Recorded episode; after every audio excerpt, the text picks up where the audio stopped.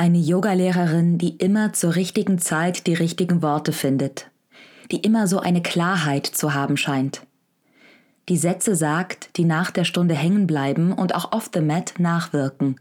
Die so konkret ist beim Anleiten, dass du nie schauen musst, was sie demonstriert oder was die anderen machen. Einfach fantastisch. Fantastisch, ein Ideal oder möglich warum du noch in 2022 unbedingt deine Cueing Skills verfeinern solltest und drei Tipps, die du sofort für deine nächste Yogastunde umsetzen kannst.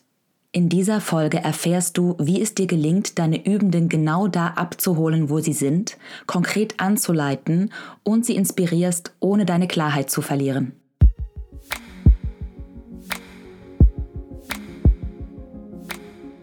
Begegnungen mit inspirierenden Persönlichkeiten – Fragen mal anders gestellt und Antworten, die nah und echt sind. Tauch ein in Sinn und Sinnlichkeit von Stimme und Sprache und das, was wir 24/7 machen, kommunizieren mit uns selbst und der Welt. Ich bin Andine, Schauspielerin, Gründerin, Coach für Stimme, Präsenz und Authentic Expression und deine Gastgeberin in diesem Podcast. Lass dich berühren in dieser neuen Folge von Voice to Heart.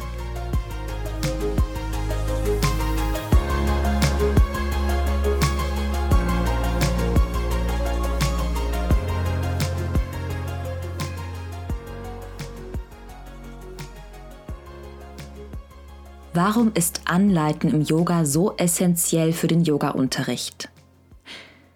Wenn du Yoga unterrichtest und auch wenn du Stunden besuchst, dann weißt du, dass ganz vieles der Yoga Magic über Sprache, über Sprechen und über Stimme läuft. Wenn etwas an dieser verbalen Ebene nicht funktioniert, wenn es also sozusagen nicht stimmt, dann springt der Funke nicht über oder du gehst eben in eine andere Klasse. Oder deine Stunden sind eben nicht so voll wie die der anderen. Ich glaube, dass wir alle immer für den Yoga-Unterricht nicht nur inhaltlich dazu lernen können und sollten, also nicht nur zur Yoga-Philosophie, zu anatomischen Aspekten oder ähnlichem, sondern wir sollten auch an unseren Skills feilen, wie wir dieses ganze Wissen weitergeben wollen.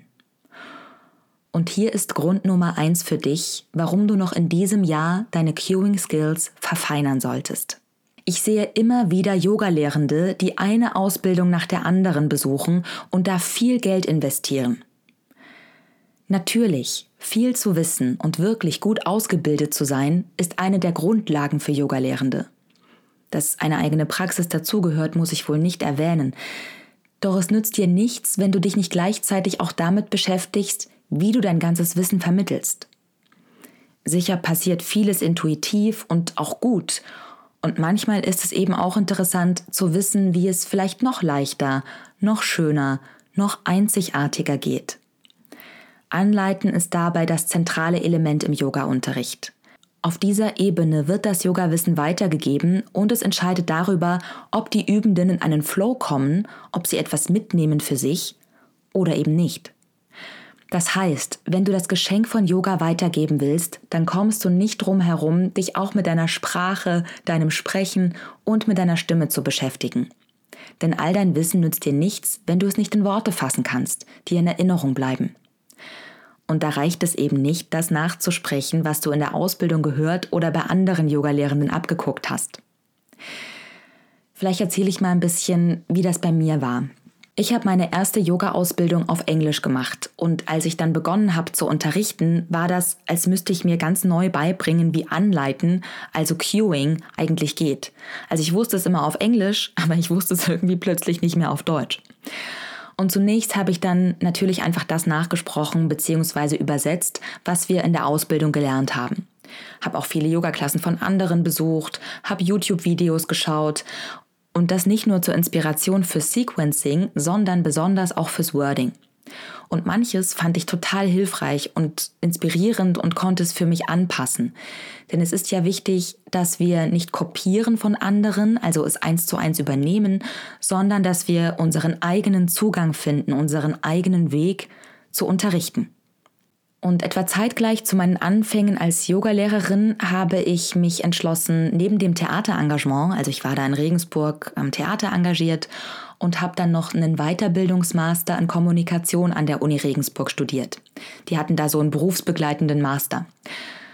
Und dabei habe ich ein noch tieferes und fundierteres Verständnis für Sprache bzw. Kommunikation entwickelt also ich sage wirklich ein noch tieferes, weil als Schauspielerin ist das natürlich schon immer wahnsinnig wichtig gewesen für mich. Und ich muss zugeben, dass ich da wahrscheinlich auch wirklich streng bin und ja, einfach sehr sensibilisiert. Und auch sensibilisiert dafür, wie Sprache auf tieferen Ebenen wirken kann und dass wir das beeinflussen können. Und hier sind wir schon bei Grund Nummer zwei. Du kannst das Erleben deiner Yogis und Yoginis beeinflussen, je nachdem, wie du formulierst. Ich persönlich mag es sehr, wenn die Sprache abwechslungsreich ist und die Qualitäten der Praxis abbildet, weil das dann wiederum andere Qualitäten beim Üben bewirkt. Wenn zum Beispiel unterschiedliche Verben gewählt werden, die zum Flow oder zur Pose passen, wenn es Variationen gibt bei Standardsätzen und trotzdem auch die Wiederholung bestimmter Sätze. Denn Wiederholung gibt immer Sicherheit. Auf Wiederholung ist Verlass und die brennt sich ein. Und genau damit kannst du aus der Masse der Yoga-Lehrenden auch herausstechen. Ja, was sind also deine Worte, die du immer wieder wiederholst? Und wie kannst du manche Standardsätze variieren, sodass sie nur bei dir so klingen und anders als bei anderen klingen? Was deine Worte also bewirken bei der Praxis, ist ganz wichtig zu wissen. Beispielsweise ist es ein Unterschied, ob du aktive Cues gibst oder deine Übenden einlädst, etwas zuzulassen auf eine passive Weise. Das ist gleich ein ganz anderes Erlebnis. Das eine wird sozusagen willentlich ausgeführt, also aktiv, und das andere führt in ein Loslassen, in das Gefühl von, hey, es passiert auch was ohne mein Zutun. Ist ja Wahnsinn. Und diese Lebendigkeit in der Sprache, diese Abwechslung in der Sprache führt auch zur Lebendigkeit bei deinen Yogis und Yoginis. Und sie werden vielleicht nicht genau wissen, warum sie sich nach deiner Stunde so außergewöhnlich gut fühlen, doch du weißt ganz genau, wie du das gemacht hast, weil du ganz bewusst deine Sprache eingesetzt hast. Und das führt mich dann auch gleich zum dritten Grund, zum dritten Grund, warum du noch in diesem Jahr in deine Queuing Skills investieren solltest. Wenn wir unterrichten, dann passiert natürlich ganz vieles gleichzeitig und das ist aufregend und erstmal auch vielleicht überfordernd, wenn du gerade anfängst. Und da ist es doch toll, wenn du etwas hast, woran du dich immer wieder orientieren kannst. Etwas, worauf du dich verlassen kannst. Damit du es auch genießen kannst zu unterrichten und dich für das öffnest, was im Moment des Unterrichtens passiert nämlich Verbindung. Und die entsteht nicht, wenn du permanent mit dir selbst beschäftigt bist, ja? Dir selbst zuhörst, dich fragst, war das jetzt richtig? War es klar? Geht es vielleicht noch kreativer, besonderer oder persönlicher? Und auch die Frage, habe ich das ausgedrückt, was ich wollte? Und kam das genauso an? Natürlich wirst du es sehen in der Klasse, ob die Übenden mitkommen. Aber ich habe die Erfahrung gemacht, auch im Coaching, dass so eine Selbsteinschätzung vielen schwer fällt. Und da gibt es eine Methode, an der du dich immer wieder orientieren kannst. Ob bei der Stundenplanung davor oder auch im Moment des Unterrichtens. Und dann ist es kein Zufall, wenn deine Yogastunde magisch war, denn du weißt genau, worauf es ankommt, damit deine Botschaft bei den Yogis landet. In meiner Masterarbeit, in diesem Masterstudium, habe ich über Verständlichkeit im Yoga-Unterricht geschrieben und dabei eine Fünf-Schritte-Methode formuliert, die genau das beinhaltet. Und diese teile ich mit dir in der Conscious Curing Class am 11. Dezember. Ja, ich weiß, es ist der dritte Advent, 18 Uhr, es ist am Abend, aber trotzdem, es ist die besinnliche Zeit. Ja, und es kann auch die Zeit sein, in der du dich auf deine Skills im Yoga-Unterricht besinnst.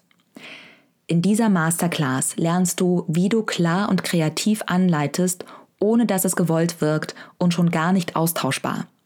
Das wäre eigentlich noch Grund Nummer vier, den habe ich jetzt hier gar nicht so genau mit aufgeführt. Nämlich, du möchtest ja nicht so klingen wie alle anderen, du möchtest dich ja abheben. Du möchtest du sein in deinem Unterricht. Und die Methode wird dir dabei helfen.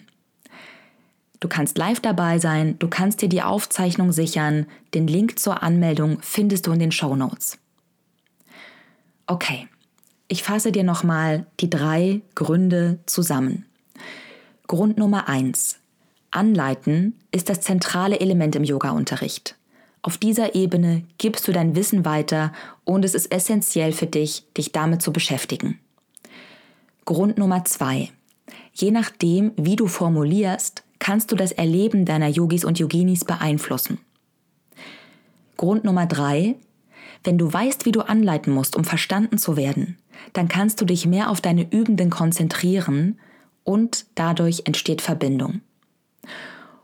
Und wie wir gerade herausgefunden haben, gibt es noch einen vierten Grund. Grund Nummer vier, verfeinere deine Sprache und hebe dich dadurch von anderen Yogalehrenden ab, um in der Masse sichtbar zu werden.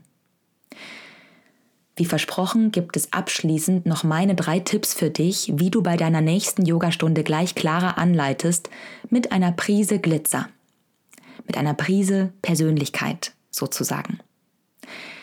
Wenn du eine Stunde vorbereitest, das ist Tipp Nummer eins, dann schau dir das Stundenthema an. Was verbindest du mit diesem Thema? Dann ist nicht nur wichtig, welche Asanas oder Flows du heraussuchst, sondern abgesehen davon, welche Sätze, Assoziationen, innere Bilder kommen dir noch und die können dann mit einfließen in deine Yogastunde. Tipp Nummer zwei, wen unterrichtest du? Ja, es ist wichtig, dass du immer dich hineinversetzt in die Personen, die du unterrichtest. Wen hast du vor dir? Wie viel wissen sie über Yoga? Unterrichtest du Anfängerinnen oder Fortgeschrittene? Springst du für jemanden ein oder waren diese Menschen schon öfter bei dir in der Klasse? Das sind alles super wichtige Infos, damit du deine Worte danach wählen kannst. Dann weißt du zum Beispiel, ob du viele Sanskritnamen verwenden kannst oder eher nicht, ob du diese erklären musst oder ob deine Yogis es eh toll finden, wenn du nur so damit um dich schmeißt. Immer wieder die Perspektive zu wechseln und dir vorzustellen, du wärst an deren Stelle, ist so, so wichtig. Denn oft, wenn etwas nicht klar war beim Zuhören, hat es nicht damit zu tun, dass wir zu blöd waren oder dass die Übenden zu blöd waren, sondern dann hat es auch damit zu tun, dass jemand beim Sprechen sich diese Mühe eben nicht gemacht hat. Also nicht die Mühe, sich mal hineinzuversetzen, was brauchen diese Menschen, um wirklich abgeholt zu werden. Und es klingt jetzt vielleicht so simpel und überflüssig, dass ich das sage, aber du wirst dich wundern, wie oft man auch im Alltag ganz wichtige Informationen für das Gegenüber überspringt und einfach voraussetzt. Mein Mentor im Masterstudium hat immer gesagt, jeder hat ein Recht darauf, verständlich informiert zu werden und das heißt, ohne besondere Anstrengung verstehen zu können. Und das ist unsere Verantwortung als Yogalehrende, dass diese Einfachheit beim Cueing da ist. Womit wir schon beim letzten Tipp wären. Tipp Nummer drei, bilde einfache Sätze. Das ist zunächst wirklich das Einfachste und einer der größten Hebel in klarer Kommunikation. Toller Nebeneffekt davon ist, dass wahrscheinlich dadurch Pausen entstehen. Und diese Pausen zwischen den Sätzen, die sind wirklich magisch.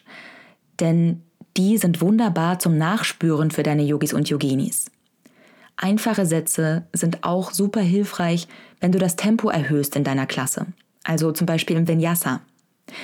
Dadurch wirst du dich weniger verhaspeln, wirst konkreter sprechen und deinen Übenden mehr Flow ermöglichen. Und dann kannst du natürlich noch mehr Abwechslung reinbringen, natürlich noch mehr Glitzer und auch ab und zu mal komplexer werden. Dann wird's ja auch lebendig und persönlich. Aber schau zunächst mal, wie einfach kannst du anleiten und gleichzeitig alles Wichtige sagen. Und kleiner Tipp zu den Tipps, versuch nicht alles auf einmal umzusetzen, sondern pick dir mal einen heraus, beobachte ihn, versuch daran, ja, etwas zu verändern und dann kannst du dir in der nächsten Woche oder im nächsten Monat den anderen Tipp vornehmen. Und wenn sich jetzt bei dir der Wunsch regt, das noch mehr zu vertiefen für deinen Unterricht, dann sei auf jeden Fall bei der Masterclass am 11. Dezember um 18 Uhr dabei. Denn in der Conscious Curing Class erfährst du, worauf es ankommt, um wirklich klar anzuleiten und verstanden zu werden und auch verständlich zu sprechen, bis in die hinterste Mattenreihe. Du erfährst, wie du bereits in der Stundenvorbereitung sprachliche Klarheit und Kreativität einfließen lässt und auf welche sprachlichen Feinheiten es ankommt, damit sich deine Yogis und Yoginis bei dir gut aufgehoben fühlen. Wie gesagt, ich teile meine Fünf-Schritte-Methode mit dir, die du anwenden kannst, nicht nur beim Anleiten, sondern natürlich auch, wenn du mit einem Philosophie-Talk deine Klasse eröffnen möchtest, in Shavasana, in der Meditation und wenn du auf Instagram Stories aufnimmst. Ich weiß, dass das für viele Yoga-LehrerInnen ein Thema ist, auf Instagram in die Kamera zu sprechen, um über die eigenen Yoga-Stunden, über das eigene Yoga-Angebot zu sprechen. Und diese Methode, die du lernst in der Masterclass, kann dir auf jeden Fall auch dabei helfen. Dazu gibt es ein Workbook mit Wortsammlungen und als Bonus, weil ich weiß, dass das für viele ein Thema ist, als Bonus gibt es eine Übersicht mit Formulierungsvorschlägen für häufige Cues, damit du eine Vorlage hast oder Ideen, wie du deine Standardsätze variieren kannst. So wirst du noch mehr Sicherheit beim Unterrichten erfahren, dich wirklich auf die Verbindung mit deinen Übenden einlassen können und dein Wissen und das Geschenk von Yoga weitergeben. Ich freue mich, dich am 11. Dezember um 18 Uhr in der Masterclass zu sehen und wünsche dir noch eine feine Vorweihnachtszeit.